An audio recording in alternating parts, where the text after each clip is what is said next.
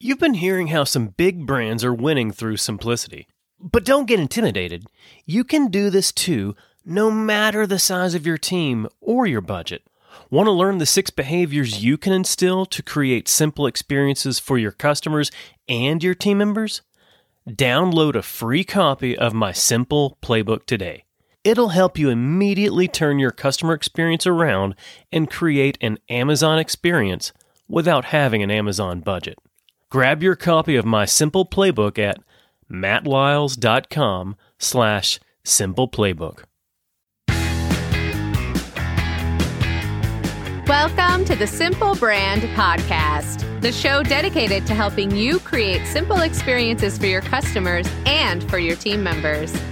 Each week, we're bringing you amazing interviews with business leaders and authors who will teach you how to differentiate your business with the one thing your customers need the most simplicity.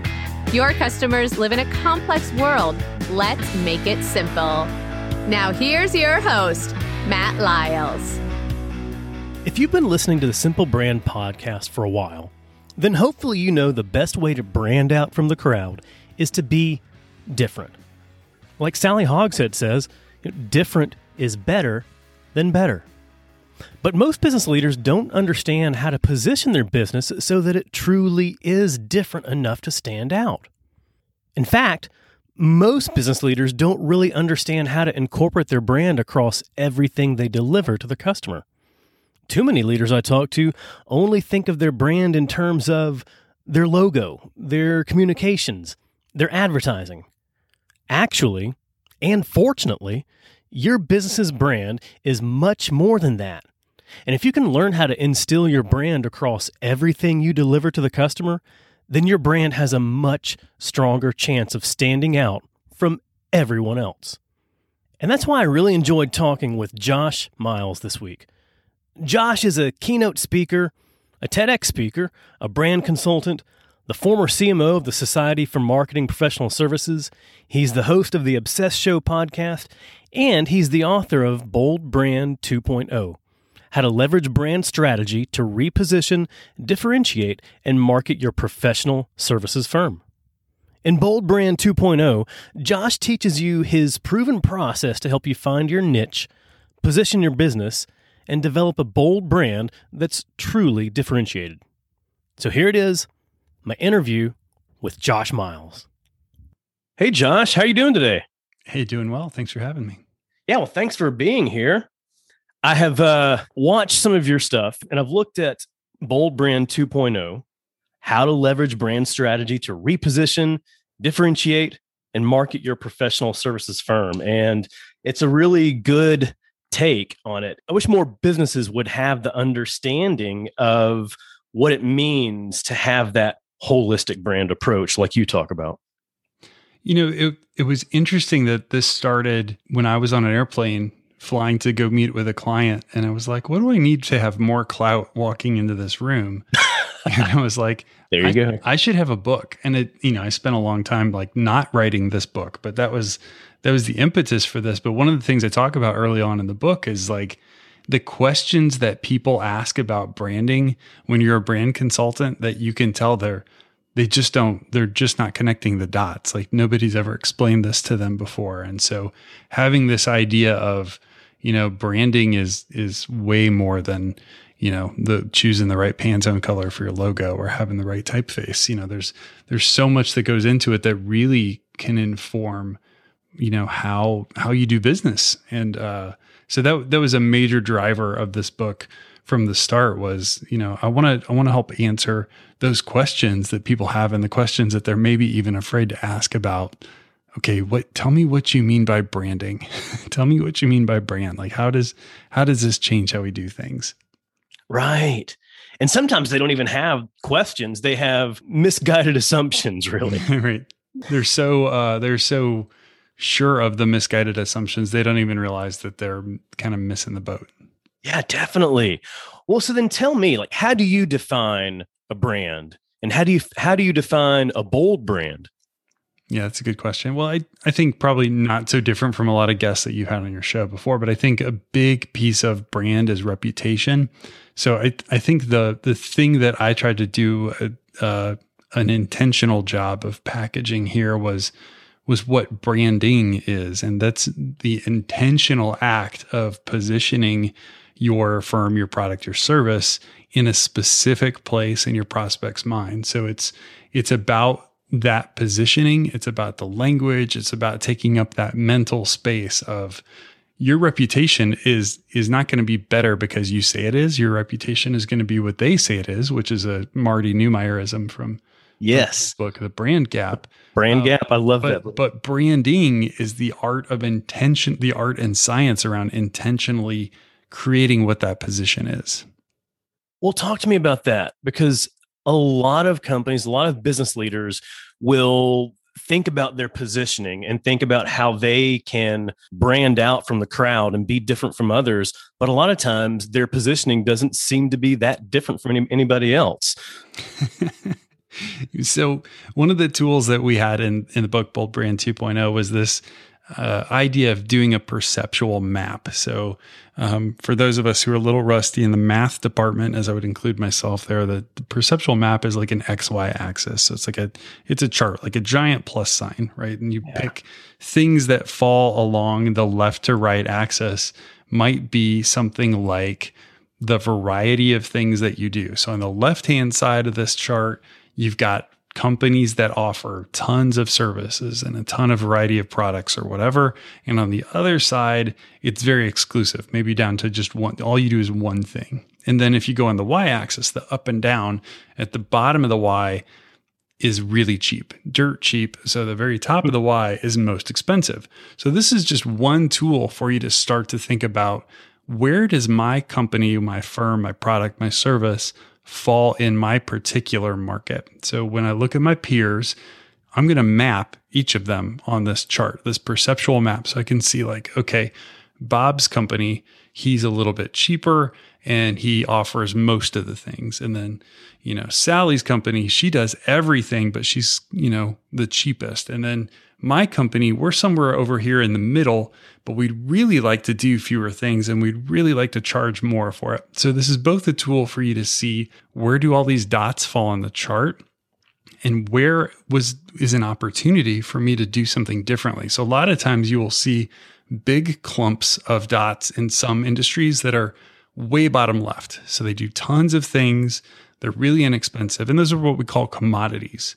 So usually when I'm presenting this live, I'll say, Hey, is there, think of a retailer who does all the things and they're really cheap. Like what's a retail store that does that? Yeah. Like Dollar General, maybe Walmart. Yeah. And Walmart always comes up in this example. Yeah. Um, and then if you go to the opposite end, like if you only do one or two things and you're really expensive, these are things that we typically refer to as as premium products or services. And you might think of certain cars or jewelry or you know lot any brands that come to mind for you there i would think like really high in that sector uh what gucci louis vuitton yeah totally um, and every now and then people will throw out, well, okay, maybe Tesla is moving up there. That's Rolls Royce, or that's you know, there whatever. You go. So we start to think of these more exclusive brands, and then the middle of that chart is is where most industries are, and it's what I call the crowded middle. So you're competing against somebody who does you know, more or less a variety of things, which is basically what your company also does, more or less a variety of things. And you're all kind of beating each other up on price because you're all kind of stuck in the middle. So the challenge is how do you use a, a tool like that to visualize opportunities? So if you see everybody's crowded in the middle, there's strategies that you could try. Like maybe we charge more and do less. Maybe we move away from this clump up into the right, or maybe maybe we go the other way. Maybe we're trying to to scale and maybe we're trying to to sell more um, volume. So maybe we could actually be cheaper and and move a lot more units or services or whatever and and move down the other direction. But it gives you a way to to kind of visualize that uh, positioning before you start to think what's the fancy language that we wrap around this brand or how do we create this unique voice for how we talk about what we do or how do we make it look and feel different too often companies and and I would say even a lot of times agencies or designers get excited about like, ooh, it's time for a rebrand. Let's go make the cool visual first. And I think that it's it's well intended, but it, I think it's misguided because figuring out like who's my market, who do I serve, how do I go after this, and how do I do it differently than everyone else, and then that's when I would move into the to the voice or to the messaging. Like, okay, how do we talk differently? How do we sound differently? How do we create a memorable tone in our messages? And then, and only then, is when I like to move into the visual. So, like, okay, what are the visuals that match with this? We've created this swagger, this tone, this image. Uh, let's let's create the the graphic look that fits this now. And hopefully, that would help you decide how much the visual identity needs to simply evolve instead of being completely redone. Yeah, 100%. And especially if we're talking about, um, as you're implying in the terms of a rebrand. So this is a brand that's already existed yeah. um, for some amount of time. You know, the question is, uh, what's changed? So on one level, I would say, no, you, you don't have to change the visual at all necessarily. But but here's the trick. Psychologically, when we see something that has visually changed, that triggers our brain something is different. And so that makes me ask the question when I see the new the new package on the thing on the shelf, uh, whether it's a you know a can of cola or or a package of bread or you know the latest electronic when the when the visual has changed i wonder oh is that the new model is this a new flavor? Is this a new thing? And i think it's the same thing with with business to business as well. When you see that the outside has changed at least there's a thought naturally comes to you about okay something is different what is different? And if nothing visually changes you never have that response. So you could have a complete rebrand that's really professionally done and super smart and the language is all changed but if the visual is the same you may not get that same uh, awareness that anything has taken place that's true that's true you have to have those uh, those symbols those those signals that will signal to the customer that things are moving in a different direction yeah yeah it's a I was going to say a trigger, but I think that's a whole nother thing today. But oh. yeah, the, the, yeah. the, the, sign, there's the, the bat signal that says that's something's it. happening over here. Let's call it the bat signal now. Yeah. Yeah. I like that. Well, you know, but in, in, in my experience and what I've taught people is that if you're at that point where you have to have a brand revolution, meaning like a mm-hmm. complete mm-hmm. redo of your logo and your design, then you're not in a good spot. I'm from the background where I believe that if you're changing your brand, if you're rebranding, it's better for it to evolve over time instead of you having like a complete revolution.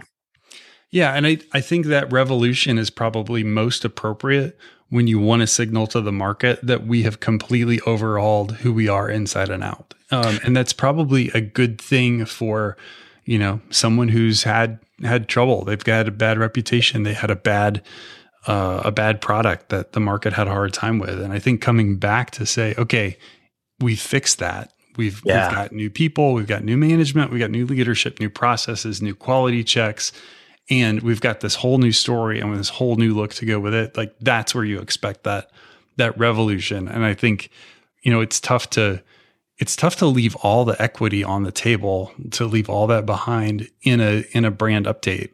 Um, you know, to where the color's not recognizable, the symbol's not recognizable, the the typefaces have all changed, the story has changed, the music is different. You know that that's weird for us when we're like, oh well, this this doesn't even feel like the same place anymore. And and again, I think there's a time and place for that, but yeah, most most good brands that are just looking to freshen things up would probably be better off to not throw away uh, the proverbial baby with the bathwater.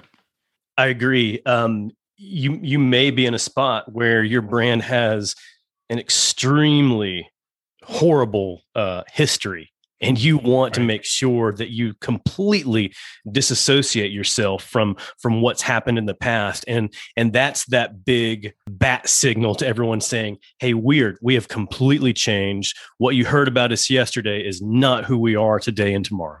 Yeah yeah exactly.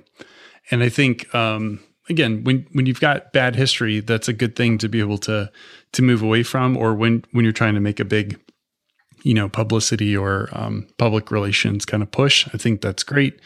Um, but it, it's just a it's a good thing that when there's not that kind of thing you're responding to, and you're really just saying, uh, you know, we're making things better, or we're stepping into the future, this is this is because we want to create, um, you know, a, a fresh look for our future legacy.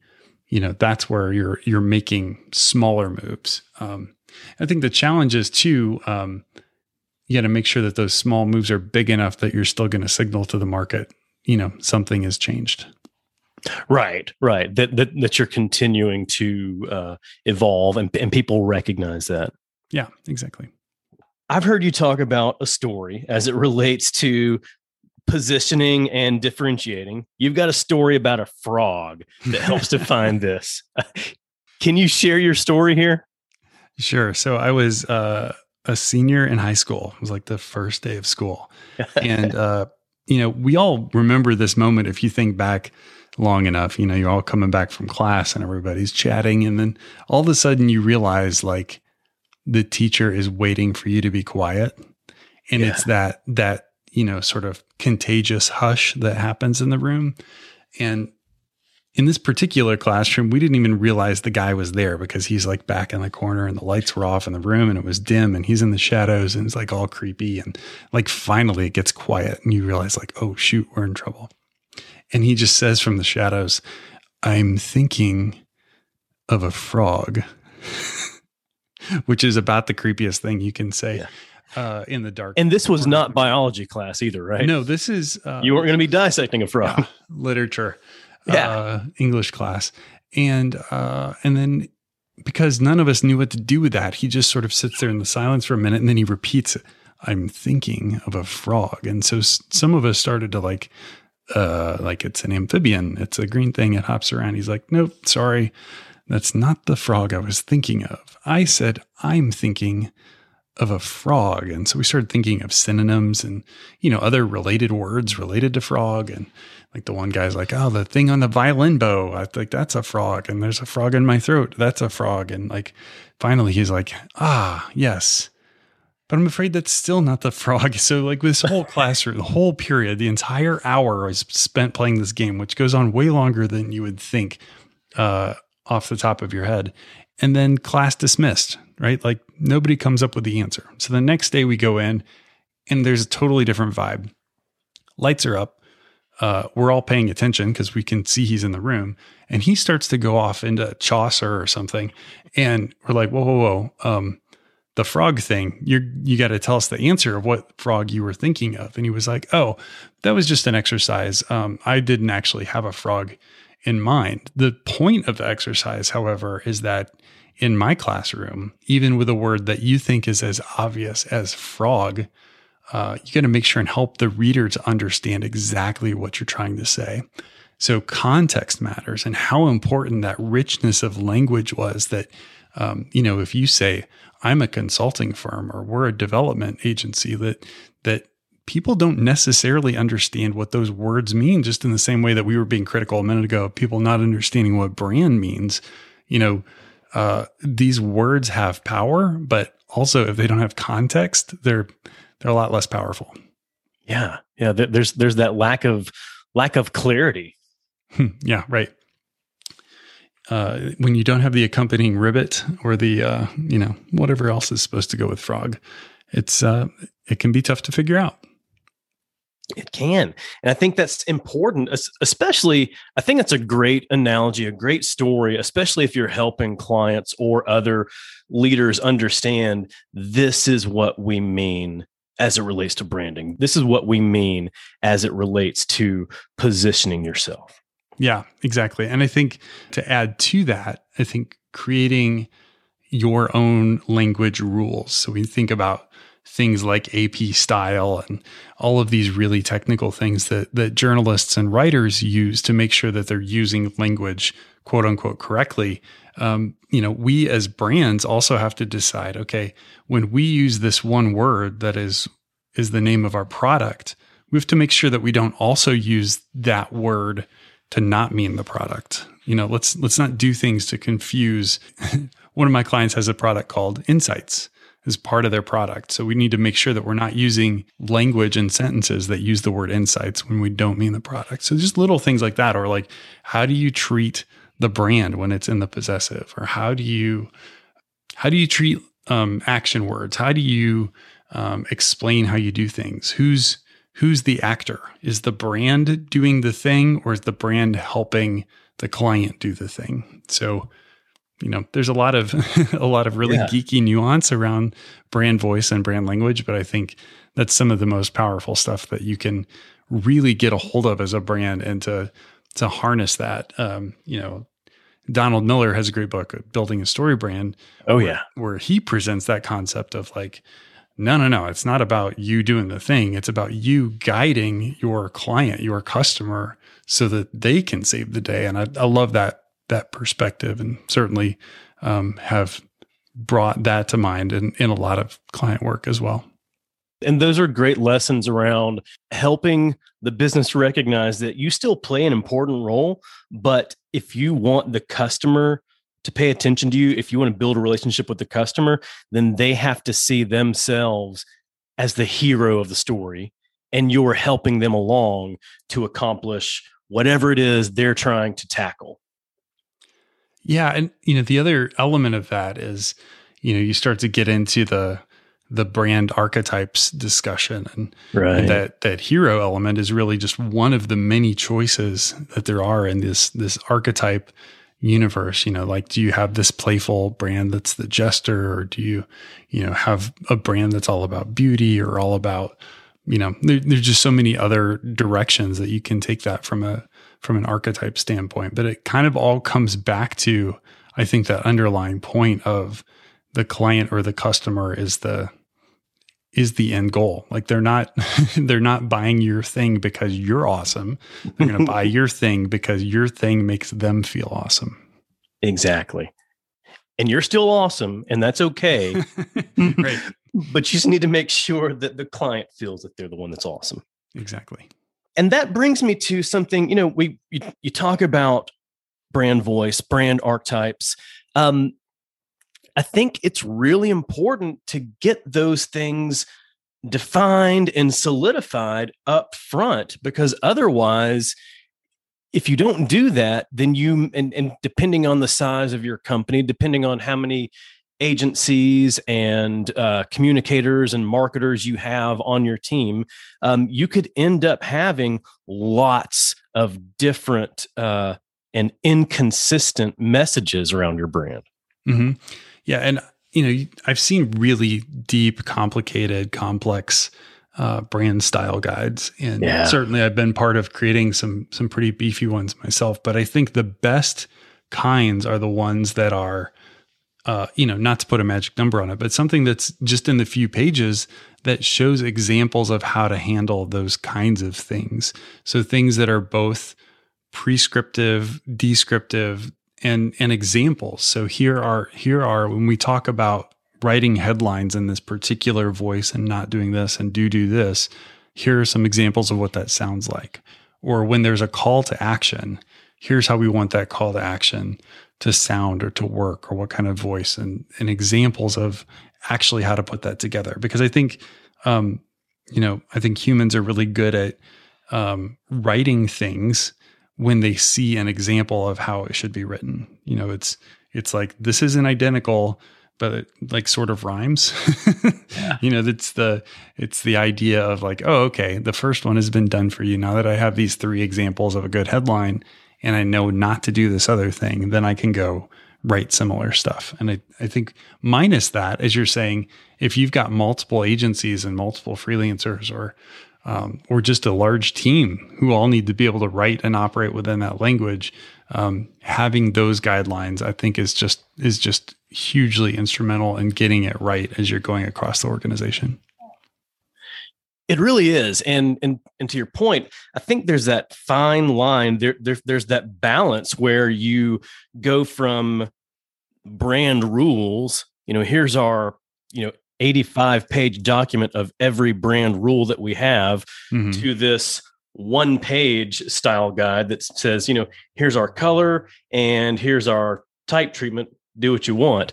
Um, somewhere in that middle is a good set of guidance. Being able to, you know, and and in a sense, like you know, uh, if you're thinking of your marketers, your communicators, your freelancers, your agencies as your customer to help tell the story, then being the guide to help them do that. Yeah, and I think there's, you know, part of that document could be language like, and some of the things that we talk about in Bold Brand 2.0 are language around who we are, um, which may seem really obvious and really straightforward, but also things like who we are not and what we yes. do. I mean, those are the kinds of things that, like, once you are able to put that into words, your customer and your uh, your employee goes, "Oh, I get that." Like we are not just this. We're not one of these things. We're not like these other. Um, it's almost like uh, I think Donald Miller talks about uh, having a villain too. So it's like like who is who is the uh, the opposite of you? Who's the thing that we strive to not be? You know, not to make fun of another brand or throw somebody under the bus, but it's the idea of like we don't operate like that. We do it like this. Right, and it can be done in a way that you know doesn't throw another brand or personality or whatever else under the bus and you know uh like really villainize them it just simply says this is who we're not we want to be known for this not this. And i call that your brand identity versus your anti-identity. Yeah nice. Some companies will have like mission vision values like that can sort of encompass that same thing. And then maybe just some uh some adjectives around what how would you describe the image of this brand? You know is it is it clean and minimal and elegant or is it you know playful is it engaging like what are what are words that talk about both what the language might sound like and then also starts to imply the feel of the brand as well and ultimately i try to boil all that down in what i call a brand essence which is getting the sort of the theme of the brand down to as few words as possible so it doesn't have to be just a one or two or three word thing. But I think if you can get it down to that, kudos. Yeah. Yeah. I mean, as as much as you can help simplify it and simplify what that brand essence is, then that's going to help everybody that talks or that creates for that brand, for that mm-hmm. brand voice. 100%. And then that kind of becomes a almost like a compass. Yeah. brand as you're creating here's a message or here's a t-shirt design or here's whatever like you you've got that brand essence to fall back on exactly. And it can act as that filter saying oh you know what? This doesn't really look like this brand essence. Let's you know move it in this direction. Mm-hmm. yeah totally. And you know the, the listener might think uh, this is getting like too many rules and getting robotic and like that's not the point of this at all. I think this is this is one of those like once you know the rules you know where and how you can break them. And exactly. You get, you get the feel for, uh, you know, a brand that feels uh, that feels relatable and has human elements isn't the same all the time. You know, people wear different clothes and they have different moods in different contexts, but you still understand that it's that person that you're interacting with over and over. And I think it's the same with a brand. So when you have more elements that are consistent than not, um, that's where I think you get uh, a more consistent brand and a and a more consistent reputation. And hopefully that will help those creators and those writers to not feel like it like like they're burdened by rules, but that they're helped by guidelines. Yeah, I learned early on, you know, as I came up through the design side of things that um, you know, it was it was exciting to think I want to work for a client who has a really short name and there are no creative restrictions on what they want me to do from a logo standpoint. Oh. You work on that project where they're like, do whatever and just do something cool. And you realize it's crippling. Yeah. Because if literally anything and just make something cool is literally anything, um, is that when that's the brief, there's no shared vision of what success looks like. And I think when you have that shared vision of here's here's some definitions around this and here here is the ballpark within which I want you to be successful. I think that's where you have really great partnerships. You know, you know what needs to be done. Maybe not exactly how to do it, but you've at least got guidelines for what's okay and what's going to fit and what's going to work. Right. Otherwise, you know, you you present to the client and and they'll they'll just say, "Yeah, I don't like it. Make it cooler." Or or I need it to pop. can you make it pop? That's it. Yeah. That, that's that's that key phrase I always love. Make it pop more. right. One other thing you've talked about is the brand promise, and that a brand that doesn't live up to their brand promise is a lie. So, how can a bold brand ensure that they don't become a liar?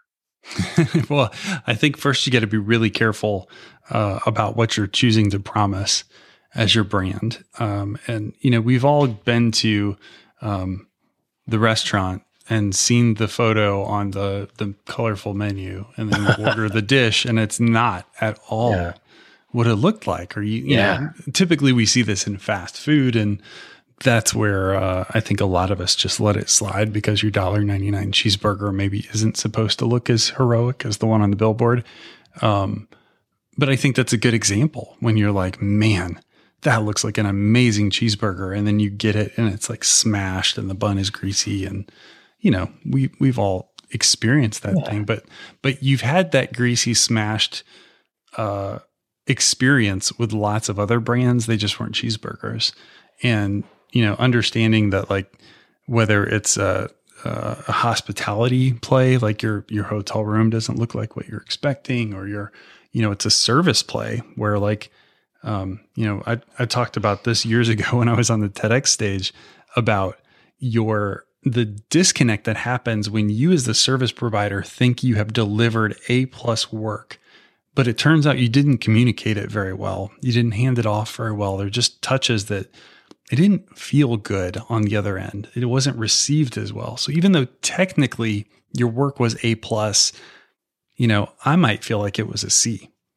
And that paradox of brand experience, uh, I think, is where we need to get a handle on the things that might feel disingenuous. It might feel like we're letting uh, our consumer, our client down from a brand promise standpoint is just getting a handle on that delivery. And the example that I used back then uh, at TEDx was uh, going to the dentist. And, you know, I enjoy my dentist now, but I was talking about the idea that like you may be giving me very clean teeth, but if I walk out of there with a aching mouth and sore gums, I'm going to think you're just not very good at what you do. yeah.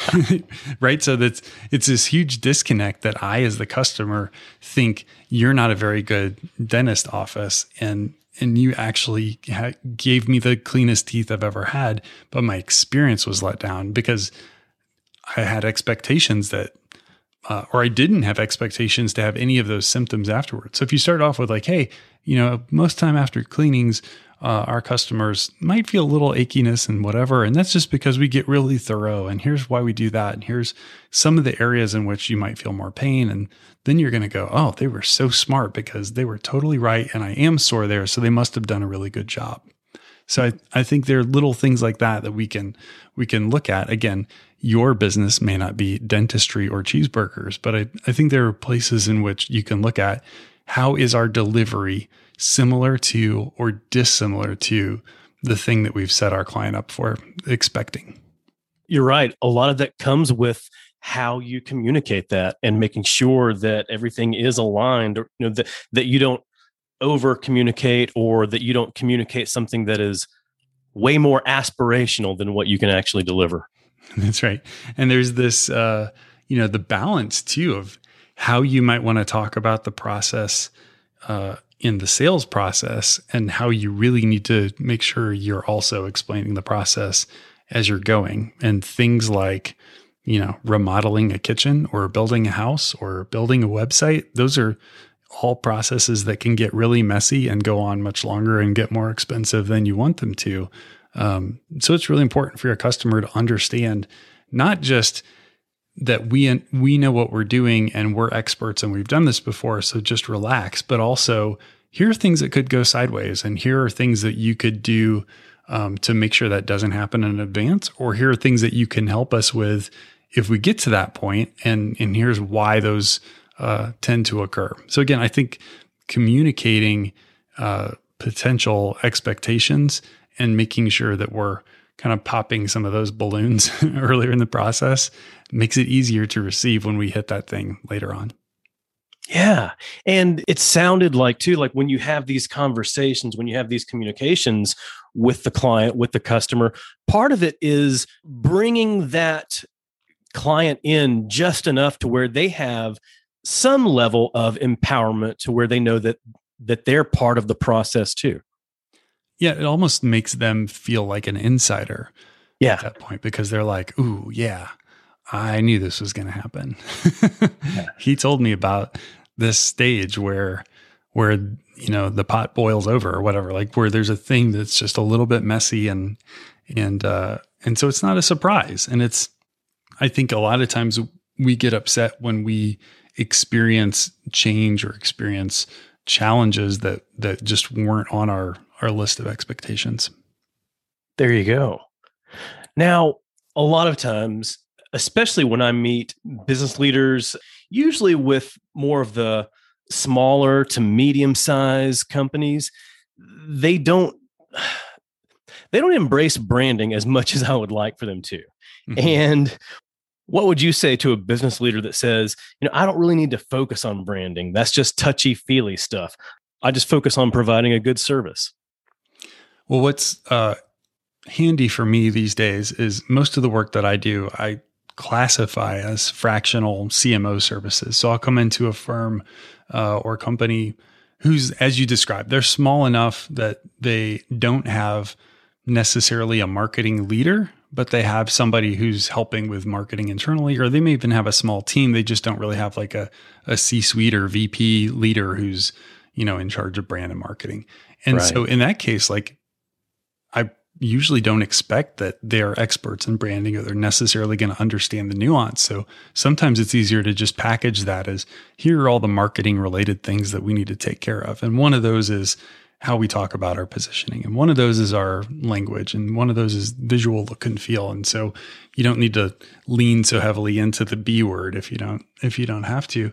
But it's sort of like in the Incredible Hulk when he says the secret is I'm always angry. Like the secret yes. is for me, like everything's always branding. Like it's it's all everything is connected to branding. Um, which is a little bit like I'm a hammer and every problem is a nail. But I, I think you once you're able to to pull back from that and talk to the business owner at a strategic level and talk about goals and talk about objectives and talk about you know the why behind what they do. Um, and you know again not not using all the branding language just because it's it's it's our vocabulary. Um, i think that that's an easier way to kind of grease the wheels. That makes sense that makes a lot of sense. And I love how you talk about how it it really is all branding. And I see it as the brand, the brand essence, you know, maybe sitting in in the center of everything that the company does and decisions that you make or the way that your frontline employees deliver their service or the way that your customer support people handle problems all that should relate back to and should tie back to the brand essence that was defined. Yeah. And just like anything else, I mean, you could have lots of other diagnostic work done, but if you have a big branding project that you work on and it all goes into a binder and it goes on a shelf inside of a cabinet somewhere, you know, that's not helping anybody. So getting no. that stuff out and getting it, um, you know, which, which is another thing that I'm, uh, very insistent on is how important it is for the entire team to understand. Maybe they don't need to see all the Pantone colors and typefaces and everything else, but it's important for the team to know early on in the process we are going to go through a brand refresh. And here's why we're doing that. And here's what we hope to achieve. And here's what we want the output to be. And here's how you can be part of that. Yes. And you know that when you launch a brand, to your team, whether you have a team of two or a team of 2000, um, and they haven't heard word one about it before it launches, like you can hear the eyes roll. yeah. and it's, it's awful. And then you have like who could have been your cheerleaders for this thing. They're, they're asking each other, like, how much did they spend on that? What a waste of time. How, who does that? But if you start with bringing them in and again making your your internal team feel like they're also insiders you know i i think that's really the secret to getting your brand launch off on the right foot. Everybody wants to understand, everybody wants to feel like they're part of the, the big thing that's happening. Mm-hmm. And it really helps when they know here's your role and here's how you're part of this. Yeah, totally. Uh, you know, even if you can give them a glance at like, here's the new look. Like it doesn't well, have to be yeah. a democracy. You don't have to have the whole team vote on which logo is the best. That's not no. that's not the role. But give them a hint. And and you know, the best advice that I have is just don't lead with the logo. Don't lead with the visual. Lead with the story. Lead with uh, you know, play a video with some great music or play play something to get people into the moment and then in the end say and here's the new look. Like then they, they don't even care at that point. They're like this is awesome. This is so cool. We're all we're all excited to be here. So i i think that's uh, again it's it's uh it's context. So giving that team context early and often so they're not blindsided by some big change. That's it. Right there. Josh i want to switch gears a little bit because you've also recently been talking more around personal branding. And you know, to me, it seems like for maybe like the past, oh, a little over 20, 25 years, the concept of personal branding it seems to have gone through peaks and valleys, and it's currently looking like its importance is on the rise again. So, why do you think it's important for professionals to focus on their personal brand? You know, I, I think there's a variety of reasons why it's important. I think we've learned through the past, uh, call it year and a half, um, lots of things can go sideways, and then it's kind of back on us to drive things differently. So our our connections and our personal reputation, and and making sure that people uh, understand what it is we do and how we can help and what we're interested in, um, and I think all of those things kind of lead to the need for you know, especially someone who's who's starting a new solo practice or they're going out on their own or they're starting a new business or they want to create a software company and they want people to come along with them uh, on that journey. Whether that's i want you to be my customer i want you to buy my product i want you to be my employee i want you to be my business partner you know all of those things are are really important for you to get your head around how do i see this person and how do i see um, interacting with them and how's that how's that going to work out? Um, so I've got this new product that I'm working on, which is going to be a new course on personal branding. It's not coming out till August or September. And the first uh, course is going to be really limited to probably 10 to 20 people, but I'm in the research phase right now. So nice. Um, I had lots of ideas about what I thought should go into the course. And having done lots of work in business to business and professional services branding, I, I certainly have a, a bit of a process to frame it around. But personal branding is nuanced enough and different enough that I'm chatting with 50 different people to do research on um, adding to, subtracting from what my idea was, and, and just making sure I'm looking at it from all these different angles. You know, so some of the folks that I'm talking to are like, I don't even like the phrase personal branding, and then others who are like, Man, I need this. I'm like so hurting for it, and others that are like, Can you explain to me what personal brand means? Because I'm not sure that I have a good definition myself. So it's cool to get like all these different perspectives and people from uh, from different places in their career. Um, yeah, so it's it's early in the process, but but I'm really excited about it and uh, uh, excited to launch this formally uh, late summer, early fall. Oh, excellent! I'm I'm looking forward to that, and I'm I'm sure others are as well. And good on you for doing that research to validate what people actually want to learn in that course because of course you probably had your own ideas but as you talk to more people some may not even understand like what personal brand really is and then some others may have a maybe a misconception you know and don't even like the term personal brand.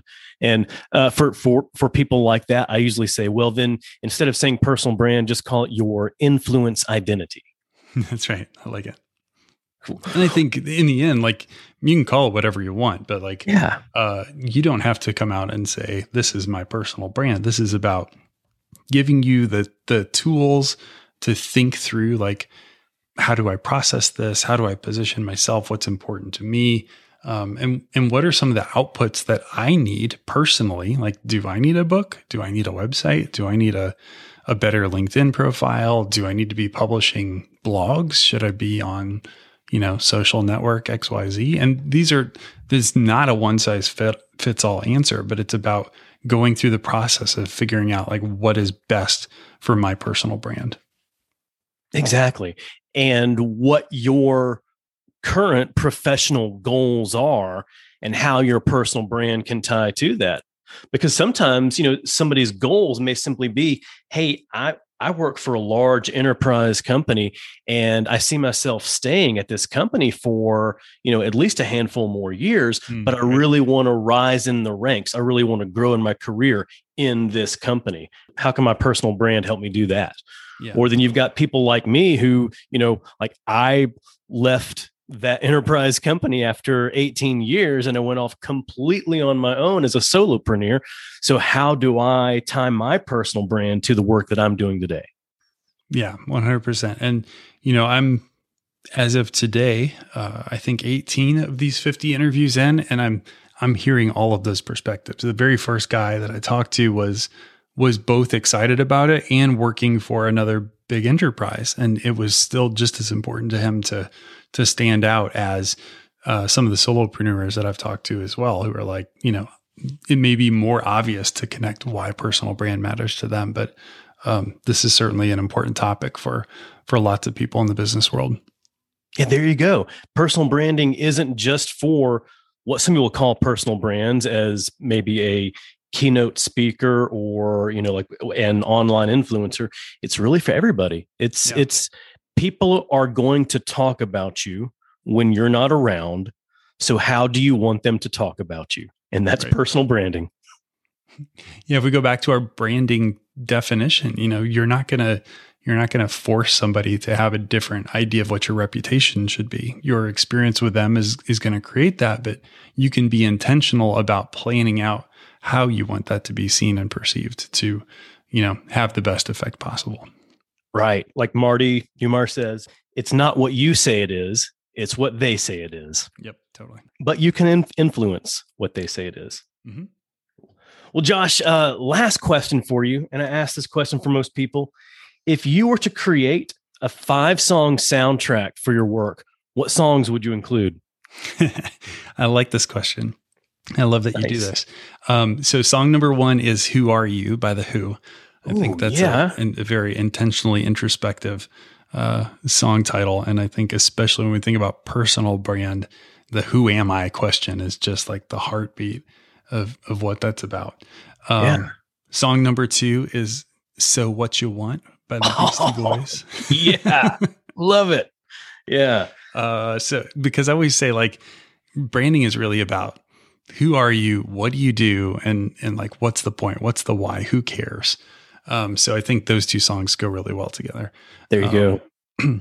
song number three is One by U2, which is, you know, a bit of a melancholy, introspective love song relationship message. But I think about it too, like those lyrics work so well thinking about like your brand. Like, how do you decide what that one thing is that you're about? So, um, mm. and I just love 90s U2.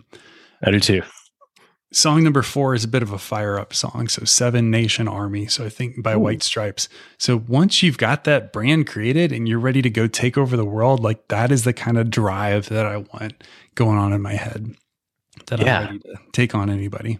Yeah, and and, the, and that just kind of like that that repeating beat, that that that repeating rhythm that you know kind of keeps you moving and keeps you going forward. Yeah, and speaking of moving and going forward, my last song is Suit and Tie by Justin Timberlake. So I think this is about like the brand launch celebration. So yeah, first of all, I I don't dance to much, but I do enjoy moving to that song. And I think there's something about like when you feel like you're really dressed apart, like you're finally there, like you're there for the the release, the announcement, and everything is exciting and really celebrating that moment. So so that's why JT was included in the list. There you go. Yeah. I mean, because you've because there's a lot of work that goes into all that you do to to build that brand. And when you're launching out something new for that first time, you know, it you you've got to sit back, you've got to take a few moments to at least celebrate before you move on to the next thing. Yep, totally. Awesome. Man, I'm, I love it. Lots of great songs in there. Well, Josh, we have learned a lot from you today, but where can people go to learn more from you? That's a great question. So they can head over to joshmiles.com and sort of find all things Josh related. I am Josh Miles Com on Instagram. And if you search for Josh Miles on LinkedIn, you should find me there as well. Excellent. There we go. Yeah. So uh, a few different places to find you and learn more. Well, Josh, thank you so much. Um, I've really enjoyed this and I've learned a lot from you today. Thanks for being here. Yeah. Thanks for having me. This is awesome. I hope you enjoyed my discussion with Josh Miles. So go ahead and check out his book, Bold Brand 2.0. It'll help you and your team learn how you can position your business so that it brands out from the crowd. And if you're wanting you and your team to learn how to further develop and manage your personal brands, then be sure and check out his personal branding course coming out in September. And if you're enjoying the Simple Brand podcast, go ahead, hit the subscribe button. It's going to make it so much simpler for you to get future episodes like the next one featuring Lisa Bodell. Lisa is one of the top 50 keynote speakers in the world. She's the best selling author of multiple books, including Why Simple Wins. And she's one of my favorite teachers on simplicity. Lisa and I talk about her lessons that will help you and your team eradicate complexity and get back to that meaningful work that drives your business forward. So go ahead and subscribe. You'll automatically get Lisa's episode as soon as it's live. Until then, keep it simple. Thanks for joining us for this episode of the Simple Brand Podcast. Want to make your listening experience simple and automatically receive each new episode? Visit our website, simplebrandpodcast.com, where you can subscribe to the show in iTunes, Spotify, Stitcher, or wherever you listen. If you're finding value from the Simple Brand podcast, leave us a rating or review. That helps us get the show to the ears of the people who need it most. Be sure to catch Matt right here next week. Same Matt time, same Matt channel. Until then, keep it simple.